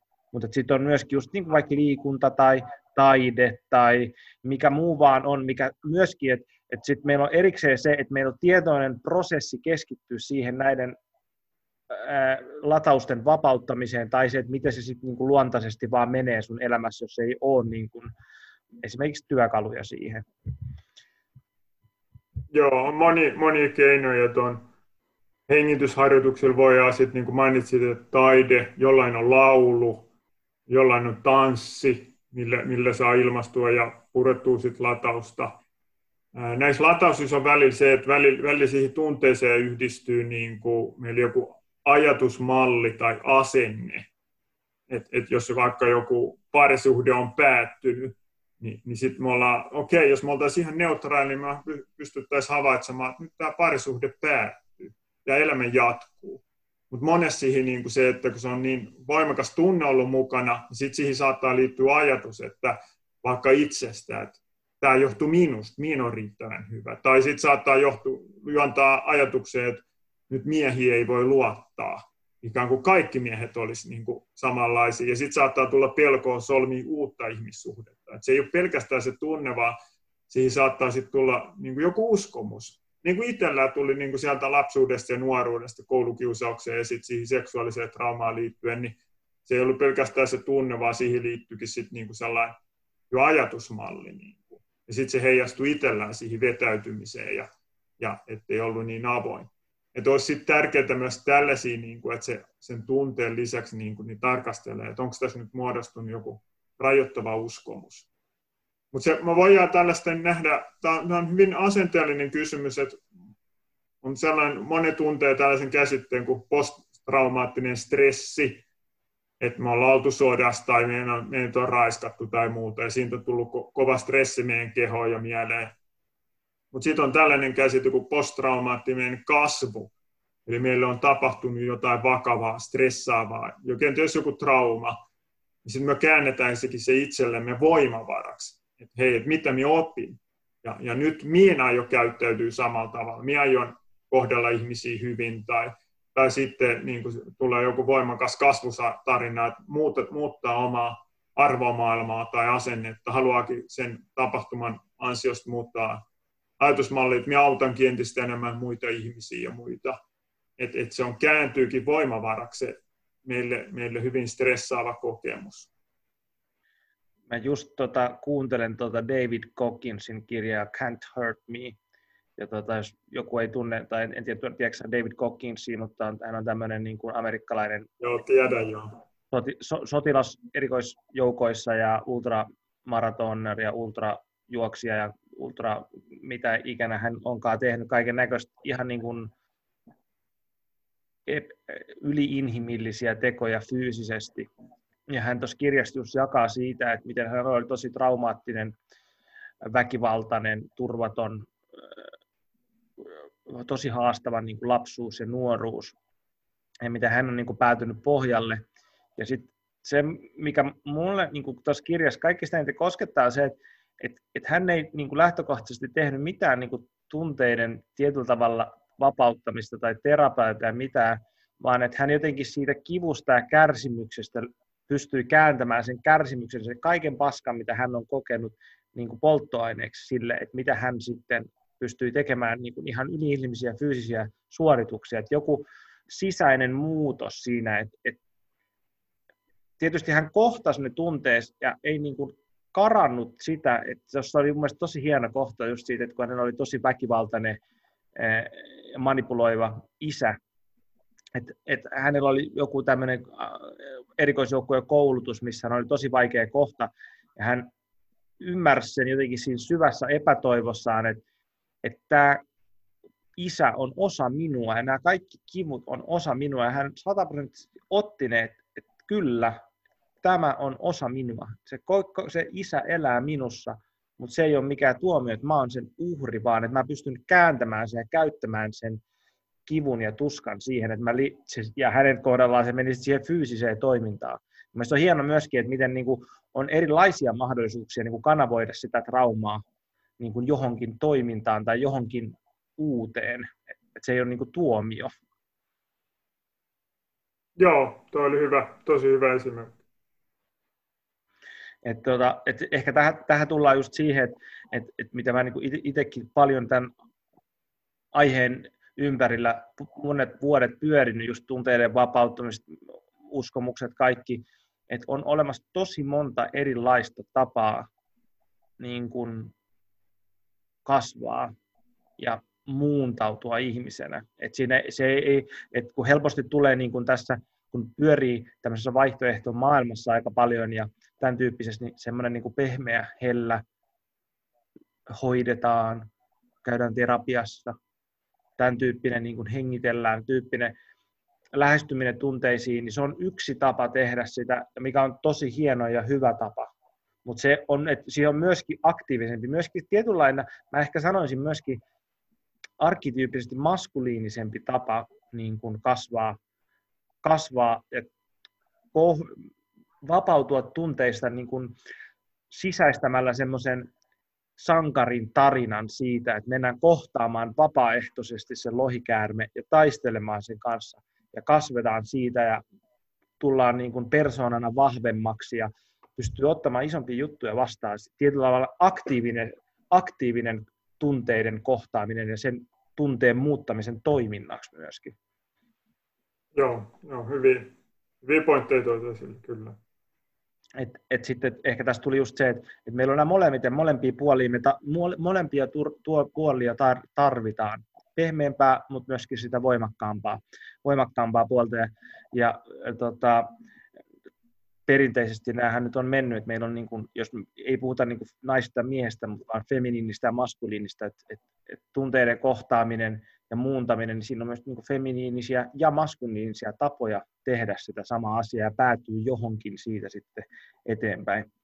Mutta hei, tota, mennään vielä semmoiseen aiheeseen, kun nyt me ollaan kosketettu tätä tunnepuolta, herkkyyttä, omaa kasvua, jonkunnäköistä henkisyyttä, niin miten sä oot henkilökohtaisesti pystynyt niin sovittamaan tämän osan itseesi, koska mä tunnen sua ja mä tiedän, että se on niin tosi iso osa sun elämää, tämä kasvu ja niin kuin sun niin kuin, syviä niin kuin, uskomuksia elämässä ja mihin sä niin kuin, perustat sun elämässä.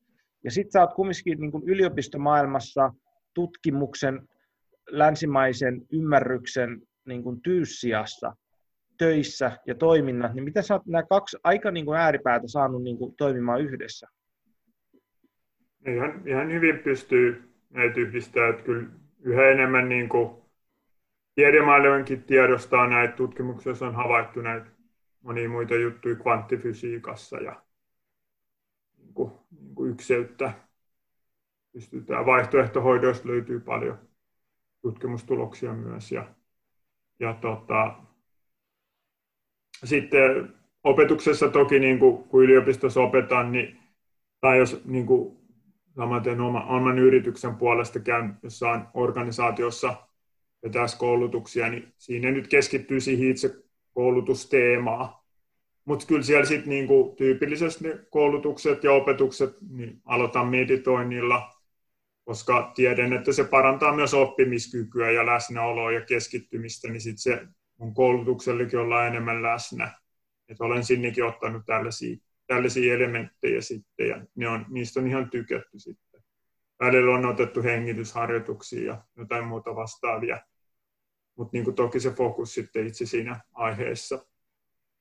Et, et, et, en näe tässä niin kuin ristiriitaa, että et, et, et, niin kuin sanoin, niin monista niin kuin tiede, tiedeyhteisökin on alkanut tunnistaa jo moni ilmiöitä, ei toki vielä laaja-alaisesti niin kuin kaikista, et, et, tota, toki tiedemaailmassakin on vielä, et, et, et, mutta uskon, että moni asioita tulee sitten tutkimuksellisesti myöhemmin niin kuin esille vielä lisää.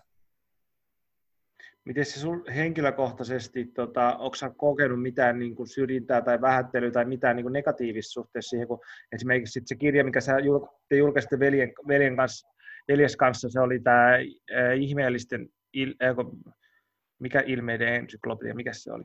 Yli, yliluonnollisten ilmiöiden ensyklopedia. Niin. No joo, et, et, et on ollut sekä kolikolla kaksi puolta, että, että on ollut sekä niin kuin tiedeyhteisössäkin on ollut ihmisiä, jotka on sitten tullut kannustamaan ja kertomaan omia kokemuksia ja näyttänyt peukkua ja muuta. Mutta toki sitten on, on ollut niitäkin niin kuin kriittisiä mielipiteitä ja kyseenalaistajia. Mutta uskon, että näitä on niin kuin muissakin yhteisöissä kuin tiedemaailmassa, että et, et, et, joku puhuu jostain asiasta, mikä ei ole itselleen tuttu, niin kyllä sitten niin kuin moni, joka ei ole tutustunut siihen aihepiiriin, niin alkaa kyseenalaistamaan sitä, että, että opetan esimerkiksi muutoksen johtamista, niin, niin kyllä se uusi, niin, kuin, niin se moni ihmisiä jännittää ja suorastaan pelottaa. Se tuttu ja turvallinen niin kuin ihmisellä niin kuin sellainen turvallisuuden tunne. Ja sitten me mennään kohti uutta, vaikka se olisi niin kuin hyvä juttu, niin moni ihmisiä jännittää. Niin sama juttu tällaisissa sitten, kun puhuu tai kirjoittaa näistä tällaisista vähän osalle oudommista asioista, niin moni, moni kokee sitten turvattomana tunnetta ja kun ei ole perehtynyt, niin erilaisia ennakkoluuloja ja sitten helposti aletaan kritisoimaan. Miten sitten tota, öö, semmoisen mä tahtoisin vielä tietää, että sun henkilökohtaiset idolit elämästä tai esikuvat, ensiksi vähän niin kuin nuoruudessa ja nyt sitten aikuisuudessa? Ketkä on sellaisia, jotka on inspiroinut sua ja niiden pitää olla miehiä? No nuoruudessa ne liittyy niin kuin urheiluun. Että oli Jari Litmasta ja muita urheilu, urheilutähtiä, Wayne ja niin kuin Maradonaa ja, ja, ja niin kuin tällaisia. Et ne oli lähes poikkeuksetta urheiluelämästä. Jotain oli sitten niin kuin musiikista, että jotain bändejä, niin kuin laulajia tai niin kuin, varastaan niin kuin bändejä, mitä sitten panitti, niin, kuin, niin oli niiden julisteita sitten seinällä, mutta erityisesti oli niin kuin urheilupuolelta just esimerkiksi jalkapallosta ja jääkiekosta, mitä Michael Jordan koripallosta, niin kuin tällaista. Aikuisiassa tosiaan sitten, kun alkoi tosiaan niin kuin se henkiseen kasvuun ja itsensä kehittämiseen kiinnostuu enemmän, niin, niin kuin Tony Robbins, niin Sitten sit on näitä jotain henkisen kasvun opettajia, niin kuin Muuchia, Adyashantia, niin kuin, että ne on enemmän sit liittyy niin kuin tällaisiin. löytyy sitten niin jotain hyviä, hyviä kouluttajiakin, jotka ideoli nyt on turhan voimakas sana enää tässä niin kuin omaan maailman katsomukseen liittyen, että en mielellään katso ketään silleen ylöspäin, mutta sellaisia, keltä voi niin kuin oppia, niin, kuin, niin, niin, niin no toki niin kuin sellaisia sitten niin kuin löytyy. Et, et, et, et, niin kuin Peter Crown nyt on viime aikoina häntä, häntä seurannut ja niin kuin tällaista. Yli, monesti ne liittyy niin kuin tällaiseen niin kuin, niin kuin vaihtoehtohoitoihin, terveyteen, hyvinvointiin ja sitten niin kuin henkiseen kasvuun liittyviin asioihin, että et mitä sitten erityisesti niin kuin seuraan. Ja kyllä ne useimmat on tosiaan niin kuin miehiä, mutta löytyy, löytyy niin kuin naisiakin, naisiakin niin kuin, mutta, mutta tota, niin enemmän olen sitten tällaisia mies, miesopettajia ja tällaisia niin kuin seurannut. Mites, tota, mitä kuvioita sulla on nyt sitten menossa, kun se puhutaan tästä kasvussa ja ollaan menossa johonkin suuntaan, sä oot menossa johonkin suuntaan, niin mitä, mitä suuntia sulla on, mihin sä itse ajattelet, että sun pitää keskittyä vielä, mihin sä tahat kasvaa, mitä lisää, mitä vähemmän? No, niin kuin, ehkä, ehkä vähemmän sellaista niin kuin kiirettä, että välillä on ollut niin kuin, aika, aika monessa jutussa mukaan ja sitten siinä on välillä niin kuin väsynyt, vaikka se on ollut mielenkiintoista, mutta sitten siinä on niin kuin välillä väsyttänyt itseä, että oikeastaan niin kuin viime kesän oli aika havahduttanut, kun tota, niin, avopuolison niin kuin mökillä, mökillä tuli vietetty pitempää aikaa ja nautti siitä luonnosta ja siitä kiireettömyydestä, niin siinä niin kuin tuli myös sellainen älyväläys. Tällaista haluaa lisää, tällaista niin kuin kiireetöntä ja vähemmän stressaavaa. Toki haluan olla edelleen monessa mukana ja, ja niin kuin aktiivisesti vetää asioita eteenpäin, mutta sitten niin kuin sellaista rentoutta haluan niin kuin lisää elämää. Ja nyt tässä on niin kuin tota, niin taas ollaan mökille niin kuin menossa, että syysloma, syysloma viikolla ollaan mökille menossa rentoutumaan. Yksi, mitä haluaa lisää, niin, kuin, niin sitten, että tuohon niin kuin omaa perhettä ja siihen panostamista vielä niin kuin lisää. Et, et, et. Tällä hetkellä, mitä sitten menossa tosiaan, taas on uusi kirja, kirja työn alla ja sitten on erilaisia opetuksia, verkko-opetuksia ja sitten koulutuksia organisaatioille ja henkilökohtaisia valmennuksia sit ihmisille, että niitä, niitä haluaa niin kuin jatkaa, jatkaa myös. Tämä on pitempi prosessi, että ei ole mikään uusi, mutta niin kuin sitten, että entistä enemmän tuntee itseä. Sitten, että käsitellä, niin kuin, tätäkin on jatkunut siis monta vuotta, mutta niin kuin, että tämä on ollut nyt tämän hetkellä ajankohtainen, että niin kuin, niitä menneisyyden traumaa ja omien tukahduttujen tunteiden ja tällaisten uskomusten käsittelyä, että niitä, niitä jatketaan kyllä tässä. tässä. Et muun muassa tällaisia on sitten tapetilla. Ja mitä tämä uusi kirja, niin mikä siinä on aiheena? Tai... Uusi kirja poikkeaa vähän aikaisemmista, että kun aikaisemmat on ollut voimakkaasti tietokirjoja siinä mielessä, että, että tota, niissä on paljon tosi kattavaa lähdeluetteloa, mutta seuraava kirja on sitten sisäinen rauha, eli, eli kertoo siitä, että kuinka saavuttaa sisäistä rauhaa ja mitä sisäinen rauha tarkoittaa ja ja siinä myös jakaa omakohtaisia kokemuksia sitten veljen kanssa, että et, et, et, semmoinen on työn alla tällä hetkellä. Okei, no niin, hei, hienoa. Mites, jos joku kiinnostui sun jutuista tämän podcastin perusteella, niin mistä sut löytää ja mistä saa lisää tietoa? Ja ihan Facebookista löydyn, löydyn sitten avoimella profiilille ja sitten on veljen kanssa firman kautta niin onnistumuutoksessa.fi nettisivusto, jossa meillä on niin kuin tietoa meidän kirjoista ja siellä on erilaisia videoita ja valmennuksia sitten ja tällaista. Ja, et, et, ihan noita kautta esimerkiksi tavoittaa. Okei, hienoa. Hei, kiitos tosi paljon Harri, kun tulit mun vieraaksi. Me ollaan monta kertaa tätä suunniteltu, varmaan viimeisen vuoden ajan, ja saatiin vihdoin tämä toteutettu, että tosi kiva. Ja tota, ei muuta kuin hyvää jatkoa ja palataan asiaan. Joo, kiitos. Oli ilo, ilo olla haastateltavan ja, ja hyvää jatkoa myös sinne. Yes.